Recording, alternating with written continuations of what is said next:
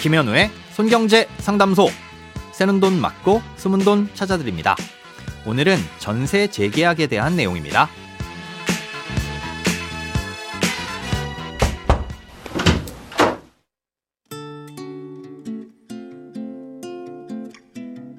안녕하세요. 역전세가 많은 요즘 전세금 반환 관련 궁금증이 있어 문을 두드립니다. 방송에서 들은 바로는 전세금을 낮춰 재계약을 했을 경우엔 새로운 계약으로 보고 중도 해지 시 계약 기간 만기까지 전세금을 돌려받기 어렵다고 들었는데요.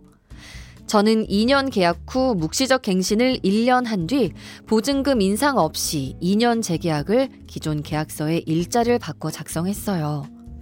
또 이때 특약에 추후 계약 갱신 청구권을 행사하지 않는다는 문구를 적었고요. 그런데 사정이 생겨 재계약 만료 기간이 많이 남은 시점에서 이사를 가게 되었는데요. 이 경우 계약갱신 청구권을 사용한 것으로 보거나 기존 계약의 연장으로 봐서 재계약 기간 중 중도 해지 시 전세 보증금 반환이 가능한지 아니면 계약 만료일까지 보증금 반환이 어려운지 궁금합니다. 항상 실생활에 도움이 되는 좋은 정보 알려주셔서 감사합니다.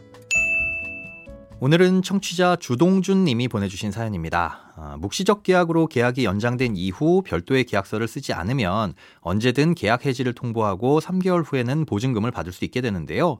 아, 지금 사연자님의 상황처럼 계약서를 새로 작성한 경우엔 계약 내용의 변경이 없었다고 하더라도 계약 기간이 명시된 이상 새로운 계약으로 볼 가능성이 매우 높습니다. 그러니 계약 해지를 일방적으로 통지하고 중간에 보증금을 받기는 어려울 것으로 보이고요. 다만 지금 체결된 계약이 계약갱신 청구권에 의해서 연장된 것인지 여부에 따라 달리 볼 여지는 조금 있습니다. 예, 계약갱신 청구권을 행사해서 연장한 계약도 마치 묵시적 갱신처럼 세입자가 원하는 경우 어, 중간에 언제든 해지 통보를 할 수 있고 3개월 후에는 보증금도 돌려받을 수 있는데요. 사연자님은 재계약을 하실 때 추후 계약갱신 청구권을 행사하지 않는다는 문구를 특약에 넣었다고 하셨잖아요. 계약갱신 청구권은 특약사항으로 행사하고 말고를 정할 수가 없는 부분입니다.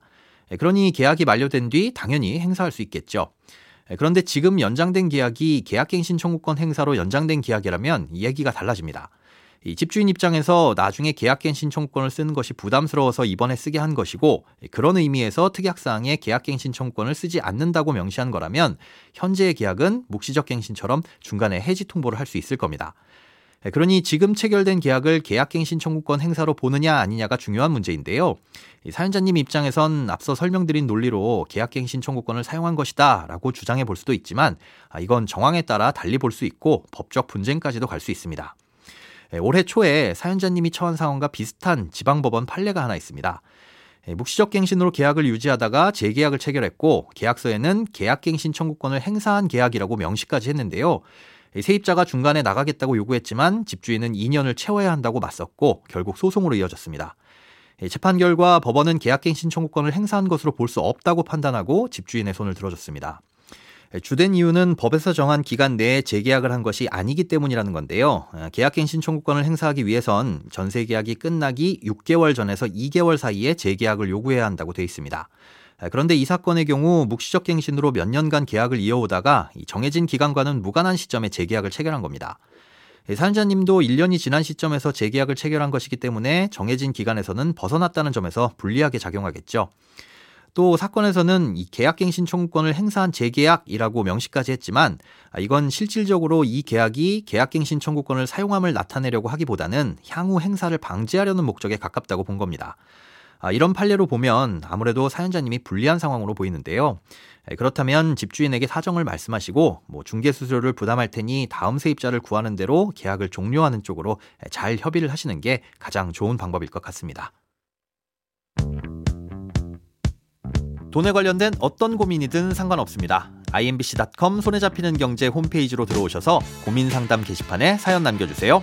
새는 돈 맞고 숨은 돈 찾아드리는 손경제 상담소. 내일 다시 만나요.